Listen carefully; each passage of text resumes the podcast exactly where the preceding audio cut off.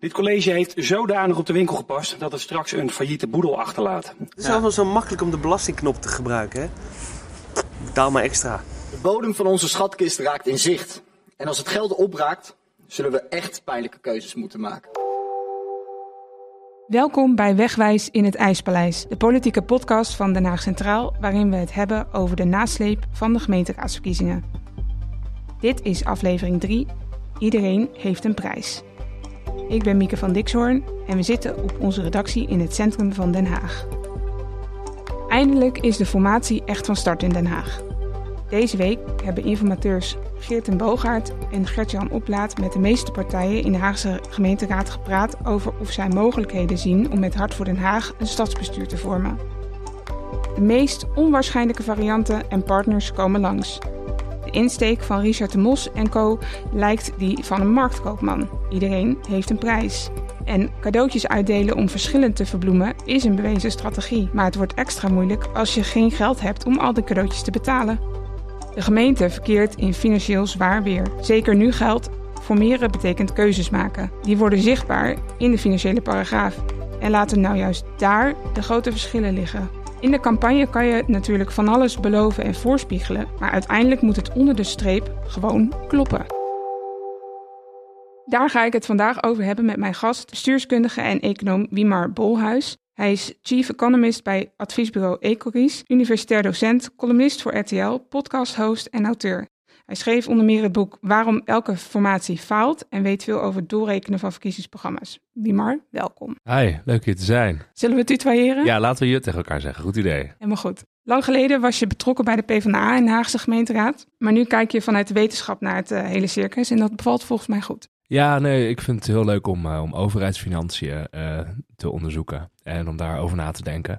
En ik doe dat vaak op uh, landelijk niveau, dus vooral rijksbegrotingen, vooral voor ministeries en dergelijke. maar ook gemeentefinanciën zijn natuurlijk super interessant. En vooral de relatie tussen de beide. Dat wat het Rijk doet natuurlijk effect heeft op hoe de gemeentefinanciën ervoor staan. Dus dat is hier natuurlijk ook heel duidelijk aan de hand. Dus ja, dat valt inderdaad goed. Dat kunnen, we, dat kunnen we vrij snel uitleggen, denk ik. Hè? Want zodra de gemeente, zodra het Rijk meer uitgeeft, krijgt de gemeente ook meer geld, toch? Ja, dat klopt. Dus je hebt uh, een, uh, dat noemen we dan de trap op, trap af systematiek. Dat is gelijk heel technisch als pijpen, maar dat betekent inderdaad dat op het moment dat de, de, overheid meer geld uitgeeft, de Rijksoverheid, sorry, meer geld uitgeeft, dat dat eigenlijk doorwerkt in het geld wat de gemeentes krijgen via het gemeentefonds. Dus het wordt dan allebei verhoogd. Het werkt ook andersom. Hè. Dus op het moment dat de, de Rijksoverheid uh, bezuinigt, dan werkt het ook door naar het ja. gemeentefonds.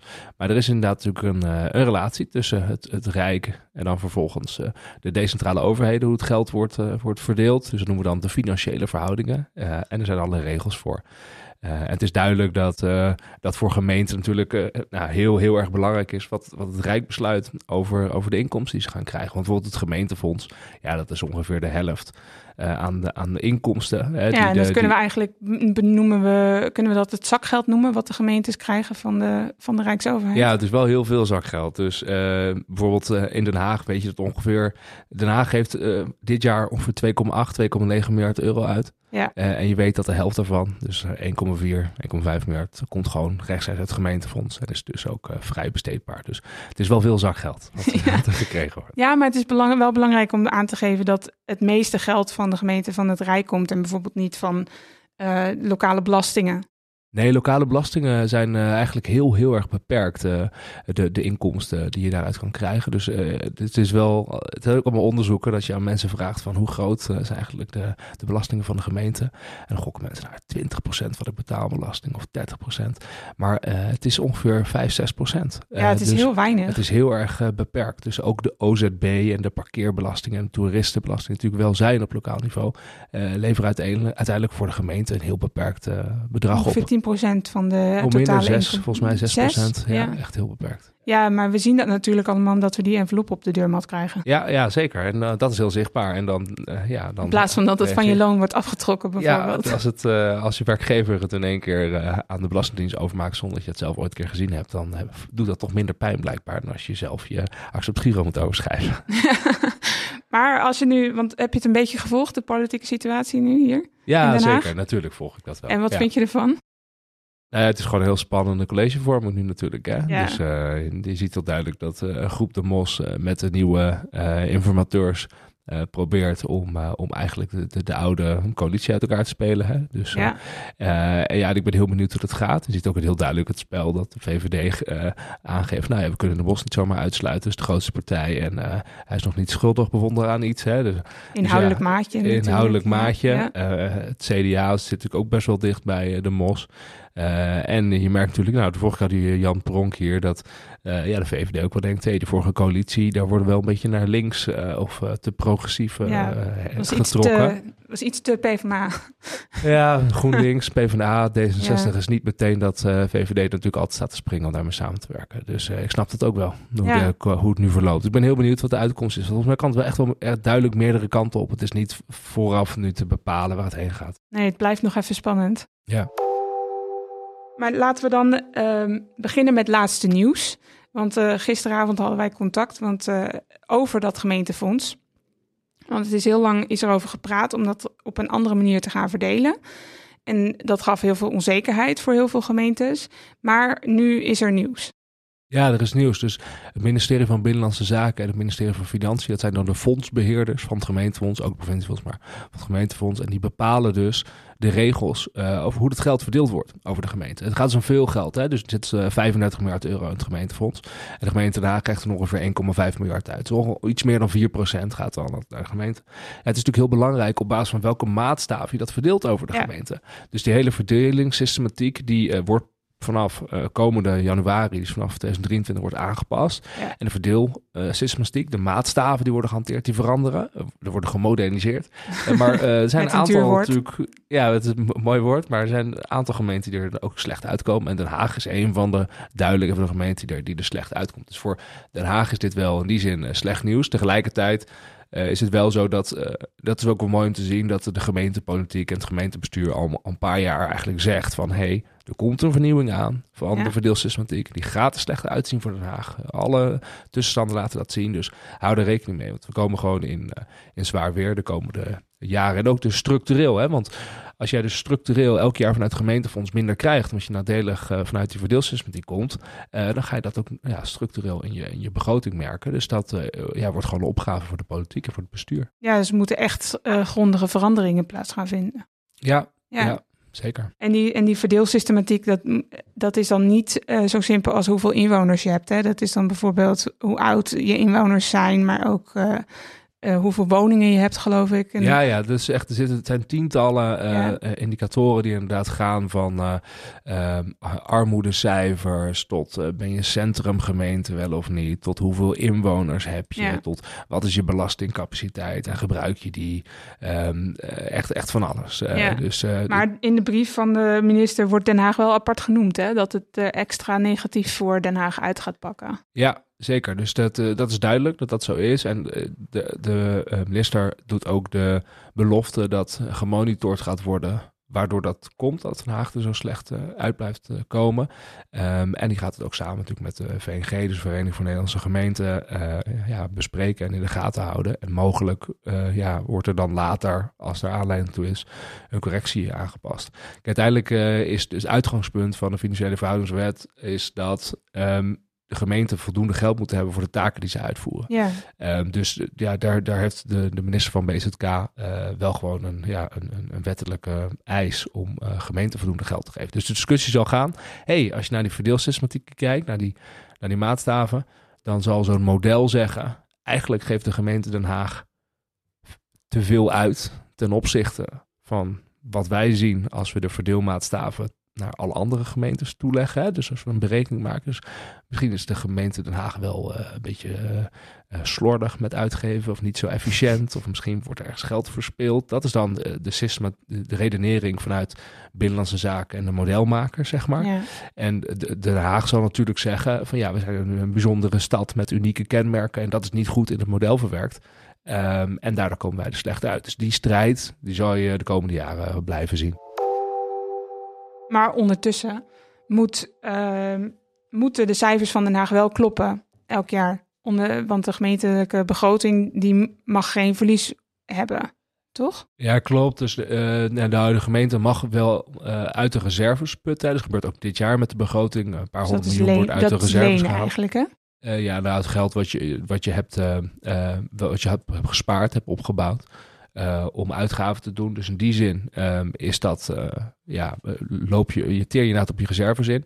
Eh, maar elk jaar moeten de gemeentefinanciën moeten wel in die zin sluiten, zeg maar. Ja. Dus dat is eh, de discussie die over gaat. Het wordt een uitdaging. Dus de afgelopen jaren dat er eh, behoorlijk ingeteerd is op de reserves door de gemeente. Dat het echt duidelijk gedaald is. Mede Eh, door corona natuurlijk. Mede door corona, maar ook door grote tekorten natuurlijk bij de participatiewet, door grote tekorten bij de jeugdzorg. Ja. Dat eigenlijk gezegd wordt structureel krijgen gemeenten te weinig geld. Ja, en dan kan je een aantal zaken doen. Een of ander is op je, eh, op je reserves eh, interen. Ja. Eh, nou, dat heeft de gemeente nu gedaan. Maar de vraag is natuurlijk hoe lang je dat kan kan doen. volhouden. Ja. Ja. En die, die jeugdzorgarbitrage, dat is ook nog een groot ding. Daar gaan we het volgende week over hebben. Maar wat ik wel merkte in verkiezingstijd is door deze grote onzekere situatie, was dat veel partijen ook geen financiële paragraaf hadden in hun programma. Of dat ze een financiële paragraaf hadden waar dan plotseling toch wel geld van het Rijk kwam. Snap je dat?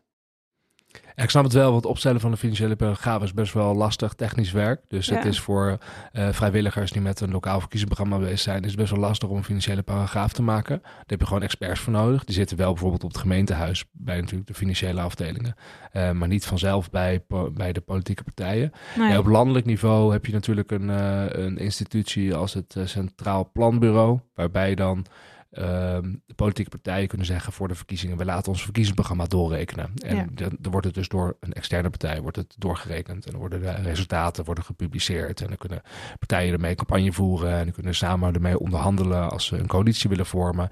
En dan weet je dus iets meer of, wat de, of de beloftes van de partijen, of die ook daadwerkelijk betaalbaar zijn. En wat de economische effecten zijn. En de inkomensgevolgen. Ja, in de lokale politiek Heeft dat niet eigenlijk? ja, heeft het gewoon eigenlijk niet. Dus je ziet, eh, dat is altijd wel lastig. Je ziet daar eh, natuurlijk behoorlijk veel beloftes in eh programma's staan. Eh, Ja. Maar het is vervolgens best wel, ja, de check. Is het eigenlijk wel realistisch? Eh, is het betaalbaar?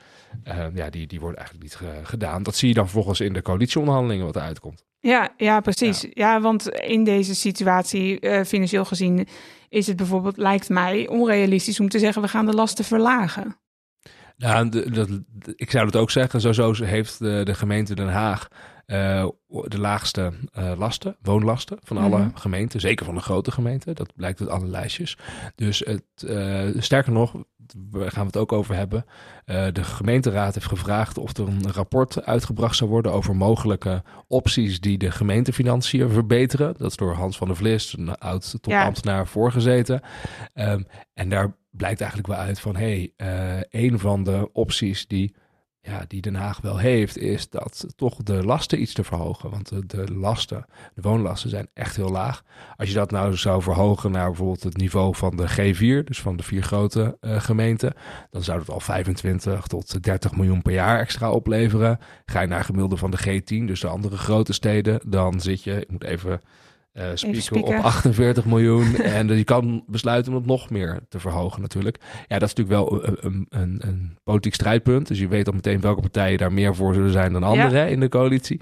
Maar dat zo een eh, ambtelijke werkgroep dat heel prominent in een eh, gewoon in de eerste pagina zet en een paar keer herhaalt. Ja, dat, dat zegt natuurlijk wel veel. Ja, want dat, was, dat eh, heeft de gemeenteraad eh, aangenomen. Hè. Die zagen eigenlijk deze moeilijke financiële situatie aankomen. En die dachten, laten we nou eens een niet-politiek eh, rapport laten maken... waarin alle mogelijke keuzes voorbij komen om geld te besparen... dan wel meer geld binnen te krijgen. Ja, hè? en dat is, heel, dat is heel duidelijk overgenomen van de, de landelijke trend die er al is. Dus al in het verleden zag je dat, eh, ehm, dat bijvoorbeeld om de balken en de vier, dus waar zeg maar de, ook met je bezuinigingskabinet toen de vorige financiële crisis eh, Ja. er was, werd er al gezegd, hey, ambtelijke werkgroepen moeten ja, eigenlijk bezuinigingsopties in kaart gaan brengen.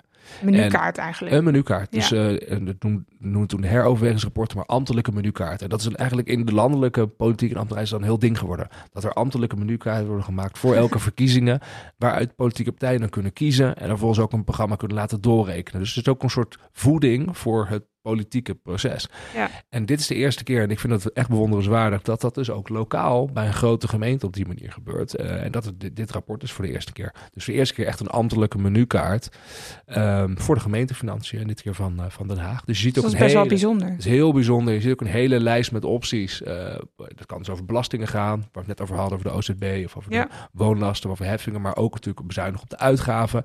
En daar, daar wordt voor meer dan 200 miljoen aan allerlei opties aangegeven, waarmee je structureel de gemeentefinanciën zou kunnen verbeteren. Nou, het tekort dat we nu zien bij de gemeentefinanciën is 19 miljoen. Ja. Structureel. Ja. Nou, dat is 19 miljoen, maar ja, als er 200 plus eh, Maatregelen opties- zijn. Ja, 200 miljoen plus eh, maatregelen zijn, of hè, zo moet ik het goed zeggen. Er zijn maatregelen die voor waarde van eh, meer dan 200 miljoen bezuinigingen, structureel, of ombuigingen structureel. Ja. Ja, dan, dan is die 90 miljoen natuurlijk wel op te lossen. Het is gewoon een kwestie van politieke wil. Dus het, het wordt in de coalitie, wordt dat natuurlijk gewoon een discussie. Maar je, kan- ik denk wel dat dit een eh, invloedrijk rapport wordt. Want politici gaan daarmee met dat rapport aan tafel natuurlijk zitten En gaan onderhandelen. ook mee zwaaien dan, Gaan ik. ermee zwaaien, gaan Ja. er met elkaar over discussiëren, gaan er keuzes uit, eh, uit maken. Ja. Eh, dus wat je ook landelijk eh, al ziet gebeuren. Ja, want aan de, we hebben het dan over lastenverhoging geweest. En aan de andere kant is natuurlijk dan bezuinigingen, Ja. zoals een bibliotheek eh, sluiten of de openingstijden beperken of eh, armoedepakketten Ja. eh, versoberen. Dat soort dingen hebben we het dan over. Ja, zeker. Ja. Ja, zeker dat. Ja. En laten we het over de formatie hebben. Want hoe, wat voor invloed heeft deze financiële situatie daarop, voor, denk jij? Nou ja, dat, dat dit eh, prominent op de agenda zal staan. En dat er dus een discussie gaat komen over, eh, over lastenverzwaringen of eh bezuinigingen op uitgaven. En dat zet natuurlijk altijd wel druk op de coalitie. Ja. Want dat is best zwaar om te doen. Ehm, zeker in een tijd waarom mensen het gevoel hebben dat er eigenlijk eh, gratis geleend kan worden. En ja, dat, Ja, want dus dat zien we landelijk natuurlijk. De Ja. landelijke overheid die is gewoon vooral heel veel geld gaan Ja. lenen. Het, dus het zal op de agenda staan. Tegelijkertijd is het nog niet helemaal duidelijk, zeg maar even zo, wat nu het precieze totaalplaatje is. Want je ziet nu ook dat de Rijksoverheid heeft natuurlijk een nieuw coalitieakkoord. Daarin is ook extra geld beschikbaar gesteld voor de gemeentes. Ehm, dus dat gaat echt om, eh, ik heb het even opgezocht, de komende drie jaar is het elke keer meer dan 1 miljard of 2 miljard, wat dus in het gemeentefonds terechtkomt. Nou, elke keer krijgt de gemeente Haag er ongeveer 4% van. Dus je weet, als je daar naartoe kijkt, weet je van oké, die 19 miljoen voor de komende jaren, ja, die is al wat minder eh, geworden als je kijkt naar het geld wat beschikbaar is gekomen in het coalitieakkoord en wat Den Haag daarvan gaat krijgen. Ja. Ehm, daar sta, in het coalitieakkoord staan er ook dingen als dat we geld gaat krijgen voor de implementatie van het klimaatakkoord. Dus daar zal je ook nog extra geld eh, voor krijgen. Ehm, dus het is, ja, ik, het is lastig om nu precies, we hebben net eh, de herijking van het gemeentefonds ook Ja. nog erbij, hè? Ja. Dus als je het totaalplaatje maakt, is het nu best wel lastig te zien wat de gemeentefinanciën mee de komende jaren, eigenlijk. hoe dat er echt uit gaat zien. Maar het is wel duidelijk dat structureel, op de hele lange termijn, dat, dat de gemeente eh, gewoon een, een, een tekort heeft wat opgelost moet, eh, moet worden. Want ook eh, behoorlijk wat van die gelden vanuit, vanuit de Rijksoverheid, die zijn voor een paar jaar extra erbij. Ja, en er komt niet- ook een bezuiniging toch op de jeugdzorg? Ja, precies. Eh, en dat gaat ook structureel natuurlijk een effect hebben. Ja. En zo'n verandering van eh, hoe het geld van het gemeentefonds verdeeld gaat worden, gaat natuurlijk ook jarenlang doorlopen. Dus daar ga je ook, moet je ook rekening mee gaan houden. Dus nou, dit hele pakket zal Heel op tafel onzeker, komen te onzeker liggen. eigenlijk. Ja. Ja, dus eh, op de coalitietafel zullen de, de financiële ambtenaren zullen dit allemaal in kaart proberen te brengen. En een duidelijk mogelijk beeld eh, te schetsen. Er zal het rapport op tafel liggen van, eh, van de ja. Eh, en de politieke partijen zullen eruit moeten kiezen. En dat is natuurlijk best wel lastig en pijnlijk, omdat heel veel van die zaken natuurlijk niet in de verkiezingsprogramma's stonden. Nee. Hè? Dus het wordt ook, er komen ook nieuwe dingen op tafel te liggen. Ehm, dus dat zal ook in, ja, uiteindelijk in het coalitieakkoord, eh, zullen we denk ik best wel verrast zijn. Er staan een aantal dingen in die niet in de verkiezingsprogramma's hebben gestaan. Hm. Ja, want wat, wat je nu een beetje ziet in deze eh, formatie is dat met, ja, hoe noem je dat, onwaarschijnlijke partners aan het praten zijn. Het is niet Ja. per se een logische combinatie van partijen. En ze zijn nog heel erg bezig met wie met wie natuurlijk. En eh, om mensen aan tafel te krijgen heb je dan strategieën van, nou, jij mag, eh krijgt de vrije hand op jouw onderwerp. En Mhm. ik krijg de vrije hand op mijn onderwerp. En dat eh, kan natuurlijk werken. Ja. Maar uiteindelijk moet je het eens worden over hoe je het gaat betalen. Ja, klopt. Klopt. Dus dat wordt een discussie. Hè? Je kan inderdaad zeggen van, hé, hey, we gaan met partijen die heel erg op elkaar lijken een coalitie in. Dan is het wat makkelijker om gezamenlijk een eh, financieel programma te draaien, waardoor Ja. je die structurele tekorten oplost. Eh, je kan ook zeggen, oké, dat lukt niet in Den Haag. Er zijn allerlei mogelijke redenen. Dus je gaat met eh, eh, eh, opponenten echt eh, tegen met elkaar in de coalitie zitten. Ja, en dan kom je misschien op de strategie dat je gaat uitruilen. Ja, wat de PvdA en de Eh, VVD landelijk ook hebben gedaan. gedaan. Rutte 2 hebben gedaan. Dat zou best wel eens kunnen. Eh, als, je, als je er lastig in zit met elkaar. Dat iedereen eh, eh, krijgt wat hij wil op een bepaald terrein. Ja. En op het andere terrein juist helemaal niet. Dat kan je je voorstellen. Ja. Dus jij kan je kan je het heel duidelijk voorstellen dat als je ehm, zo'n structureel tekort hebt op je overheidsfinanciën. Dat er bijvoorbeeld discussie zou komen. Nou, we gaan die woonlasten, die gaan we wat verhogen. Want die zijn wel heel laag in, in, in Den Haag. Dan weet je, nou, dat zou de VVD heel pijnlijk vinden en vervelend vinden. En niet leuk vinden. Maar dan zeggen ze dat de VVD zegt, nou, dan gaan we bijvoorbeeld op de, op de werkende inkomen. eh, op een aantal eh, Efficiëntieslag bij het sociaal ja, domein. Of eh, ja. toch een minder, ehm, eh, minder inderdaad sociaal beleid voeren. Of iets minder voor sociaal minima. Je kan al wel uittekenen. Dat soort discussies natuurlijk gaan, eh, gaan komen. Ja. Ja. Ja, want bijvoorbeeld Hart voor Den Haag, die, die roept al heel lang, we, we, het Rijk moet over de brug komen met meer geld. Maar die zeggen dan ook van, eh, eh, we moeten ook efficiëntieslagen gaan maken op ehm, jeugdzorg en op het sociaal domein, omdat daar volgens hu- hun veel geld verloren gaat. En dan eh, is het natuurlijk extra moeilijk om linkse partijen zoals de SP, zoals de Partij voor de Dieren, maar ook zoals de PvdA en GroenLinks aan tafel te krijgen. Ja, ja, nee, dat zal. Kijk, efficiency korting klinkt nog best wel een technische term. Dus daar Ja. kunnen mensen nog best wel eh, snel mee instemmen. Want het is gewoon doelmatig. Wie is er tegen doelmatig gaan werken? Eh, maar eh, in het voorbeeld dat van de uh, vleesrapport is heel duidelijk dat er echt keuzes gemaakt worden. We gaan Ja. bepaalde dingen niet meer doen. Dus dat is heel duidelijk echt eh, zware Geen politieke kaasgraaf. keuzes. Het is geen kaasgraaf. Ehm, maar je hebt gelijk dat de kans behoorlijk aanwezig is dat partijen elkaar gaan vinden in wat meer technische of technocratische maatregelen die geld opleveren. Als je het zo kan verkopen, dat zie je altijd in coalities, dan eh, Ja. heeft leven toch meer, eh, eh, meer draagvlak op. En als je nou aan zo'n formatietafel zit, hè, dat, dat- daar schrijf jij dan ook over, maar dan vooral landelijk, heb je natuurlijk strategieën om op jouw punt gelijk te krijgen. En dat kan je bijvoorbeeld doen door extra hoog in te zetten op een bepaalde maatregel. Ja. Zodat je uiteindelijk uitkomt bij wat je eigenlijk wil. Ja, ja zeker. En eh, een, andere, een andere mogelijkheid is, wat we ook wel vaak zien, is als we er niet uitkomen, dan zeggen we, we gaan onderzoek uitschrijven. Dat zijn twee dingen die heel vaak voorkomen, inderdaad. Eh, dus eh, het eerste gebeurt vaak dat partijen in een verkiezingsprogramma eigenlijk een soort al hun onderhandelingsinzet zetten. Dus Ja. een beetje radicale belofte doen. In de zin van dat is onderscheidend om verkiezingen mee te winnen. Want ik onderscheid me van anderen, maar ook ik weet dat Media-aandacht. media-aandacht. Ja. Bijvoorbeeld van jullie. maar ook dat je eh, weet van, oké, ik kan nog wat weggeven in de onderhandeling. En dan ben ik nog steeds blij met, met de uitkomst van de onderhandeling die we dan hebben. Dat, dat zie je vaak gebeuren. En onderzoeken, ja, dat gebeurt vaak op lastige politieke dossiers. Als er bijvoorbeeld bezuinigd moet worden of als er eh, eh, beleid echt veranderd moet worden, dan is dat vaak een optie. Ja. Ja, precies. Wat ehm, verwacht je van de formatie verder? Waar moeten we op letten? Zeker wat betreft de financiën. Nou, ik verwacht een enorme discussie over, over de Eneco-gelden weer. Dus eh, ook in de. Het is duidelijk dat de Eneco-gelden, de opbrengst eh, van de verkoop, dat die nog niet allemaal Ja. uitgegeven zijn. En dat daar wel ruimte zit om, dat, eh, om de- het gedeelte wat niet uitgegeven is, om dat te verschuiven.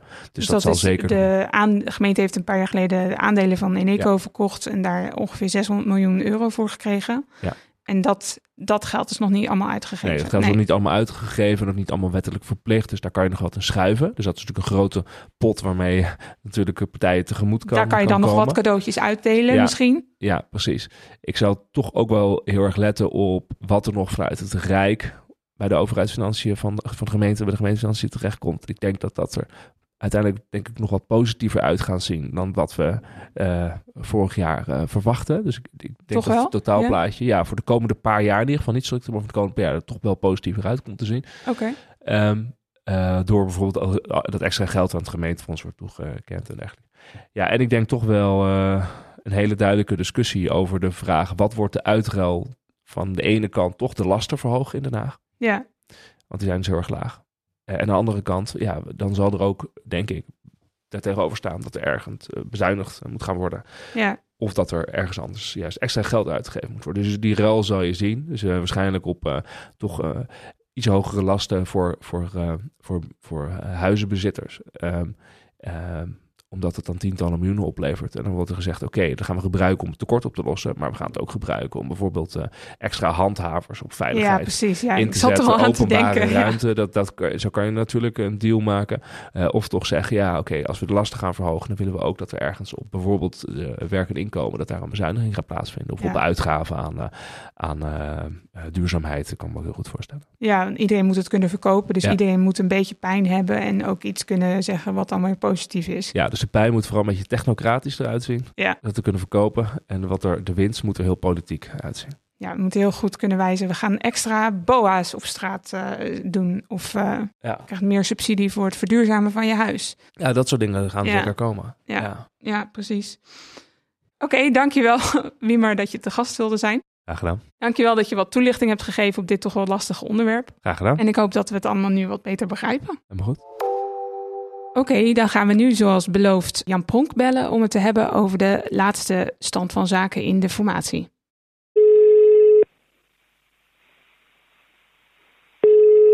Hoi Miek, met Jan. Hey Jan, alles goed? Ja, uitstekend. Leuk om weer even in de podcast eh, te zijn. Nou, welkom. Uh, jij hebt voor ons uh, alweer een tweede column geschreven afgelopen weekend. En het ging over het afhaken van de Partij voor de Dieren. Dus een van de opties die we vorige week bespraken, die is alweer verleden tijd. Want die zagen het niet zitten met formateur Oplaat, die, hen, die de Partij voor de Dieren heeft uh, uitgemaakt voor terroristen. Ja, Gert-Jan Oplaat is de informateur van, van, van de Moshuizen. Hij heeft een VVD-achtergrond. En hij, uh, hij heeft toen landelijk een wetsvoorstel van de Partij voor de Dieren werd aangenomen, de Wet Dieren. Heeft hij dat een gevolg genoemd van ongebreideld jihadisme van de Partij voor de Dieren. Ja. En dierenrechtenactivisten vergelijkt hij met terroristen. En de Partij voor de Dieren is dan de bovengrondse tak van de ondergrondse terroristische dierenactivisten. Best wel een miskleun van, uh, van de Mos. Ja, kijk, hij heeft deze uitlatingen in het verleden gedaan. Maar ik kan me wel voorstellen dat, dat, dat, dat voor de Partij voor de Dieren dit niet iemand is die het vertrouwen wekt bij hen om het gesprek aan te gaan. En de Mos had dit natuurlijk kunnen weten als ze dit hadden gegoogeld. Of als ze oplaat hadden gevraagd van joh, jij met je achtergrond als voorzitter van de pluimveeslachterij in Nederland, heb jij wel eens iets gezegd over de Partij voor de Dieren? Niet in de laatste plaats had meneer Oplaat natuurlijk zelf even moeten aangeven dat hij dit heeft gezegd. En zich misschien gewoon überhaupt niet eens willen melden voor deze klus. Want hij bewijst hier Richard de Mos en consorten natuurlijk geen dienst mee. Nee, en daardoor wordt het eigenlijk alleen maar moeilijker. Want we hebben daarna deze week hebben we een verklaring van de SP gehad dat ze geen linkse aanhangwagen voor een rechtscoalitie willen zijn. En um, ook de VVD die kwam met een verklaring. En daar wil jij het even over hebben. Ja, kijk, met die verklaring van de SP, uh, en ik denk dat we mogen aannemen dat de HSP in zo'n combinatie met de MOS eigenlijk nog onmogelijker zou zijn, ja. drogen eigenlijk alle opties voor groep de MOS op zonder D66. Ja. En D66 heeft nog altijd die blokkade tegen de MOS. Zeker. En in, in dat licht is het interessant dat VVD deze week een brief heeft doen uitgaan naar de uh, informateurs en die ook heeft gepubliceerd. Waarin ze zeggen van joh, D66 onder de juiste voorwaarden moet toch gewoon te praten zijn met groep de Mos. D66 heeft het eerder gehad over de problemen die ze hebben met, met, met Hart voor Den Haag. Dat gaat over de verdenking die er rust op Richard en Rachid. Ja. De partijfinanciering en de Mos te centraal in de partij. En dan is de vraag, is die blokkade nou helemaal principieel? En is er koetkekoet niet te praten? Of, als ik simpel denk, stel Richard en Rachid stappen terug. En dan kunnen ze misschien terugkomen als ze vrijgesproken worden. Ze openbaren alle partijfinanciën en de partijnaam wordt alleen Hart voor Den Haag. Dan is Rita ook weer blij, hè, want die wil dat heel graag, dat Goed de Mos eraf gaat. Nou, welke gronden voor weigering heeft D66 dan nog? Maar hebben we het niet puur over vertrouwen ook? Want uh, de, het vertrouwen van D66-leider Robert van Asten in de Mos is gewoon ja, tot onder het nulpunt, volgens mij. Maar is dat een vertrouwenskwestie of is dat ook gewoon een uh, karakters die niet samengaan? Ja. Want als je ze zag bij de presentatie van de informateurs, dan gingen ze ook hard tegen elkaar in. En Van Asten die werd ontzettend Precies. boos en, en liep paars aan tegen de Mos. En ik heb het idee dat het ook vooral tussen die twee niet goed zit. Maar mag dat dan reden zijn om een redelijk voor de hand liggende coalitie zo principieel uit te sluiten, ook als je tegemoet komt aan een aantal redelijke bezwaren die zij hebben? Ik vraag me dat echt af. Maar dan is de vraag met die brief van de VVD, hoe principieel ze daarin zitten, hoe, hoe uh, menens zijn ze? Ja, dat is de kwestie. Hè. Kijk, als D66 principieel weigert met de mos in gesprek te gaan, weigert de VVD dan op haar beurt andere coalitieopties te onderzoeken als de mos helemaal niet aan tafel mag. Nee, En precies. daar zit natuurlijk ook een zeker risico in. Houdt men de rug recht, dan dwing je misschien D66 over links en doe je als VVD niet mee. Nee, en die optie over links, waar we het vorige week ook over hebben gehad, die wint volgens mij best wel aan populariteit nu op het stadhuis. Ja, dat ligt er maar een beetje aan in, bij welke kringen je het navraagt. Ik ken mensen die het als een soort angstscenario zien. En er zijn eh, partijen die zoiets hebben van... hé, hey, maar dat is nou echt de mogelijkheid om eens een keer een, eh, een linkscollege te, vo- te vormen. En eh, in plaats van vage compromissen echte keuzes te maken. Ik denk dat het interessant is, Ja, en het zou ook nog gewoon een pressiemiddel kunnen zijn richting de VVD natuurlijk. inderdaad. In elk geval, eh, het kan nog alle kanten op. En we, gaan het blij- we blijven het volgen hier bij Wegwijs in het IJspaleis. Ja, graag. Tot volgende week zou ik zeggen. Tot volgende week, want het, het blijft spannend. En dan wil ik iedereen bedanken voor het luisteren. De column van Jan is net als vorige week te lezen op www.denhaagcentraal.net. Wiemar schrijft columns voor RTL en zijn podcast Studio Tegengif is te vinden waar je podcast kan vinden. Vanaf volgende week hebben we drie thema-afleveringen over de grootste uitdagingen van de gemeente. Te beginnen met jeugdzorg. Onderzoekster Irene Niese en ervaringsdeskundige Hanna Hollestede komen praten over de decentralisatie, waar het misging, waarom het nu alleen maar gaat over geld en waarom dat niet goed is. Heb je vragen? Stuur ze naar podcast.denhaagcentraal.net. En voor meer nieuws, reportages en analyses, kijk op onze website, koop de krant of neem een abonnement.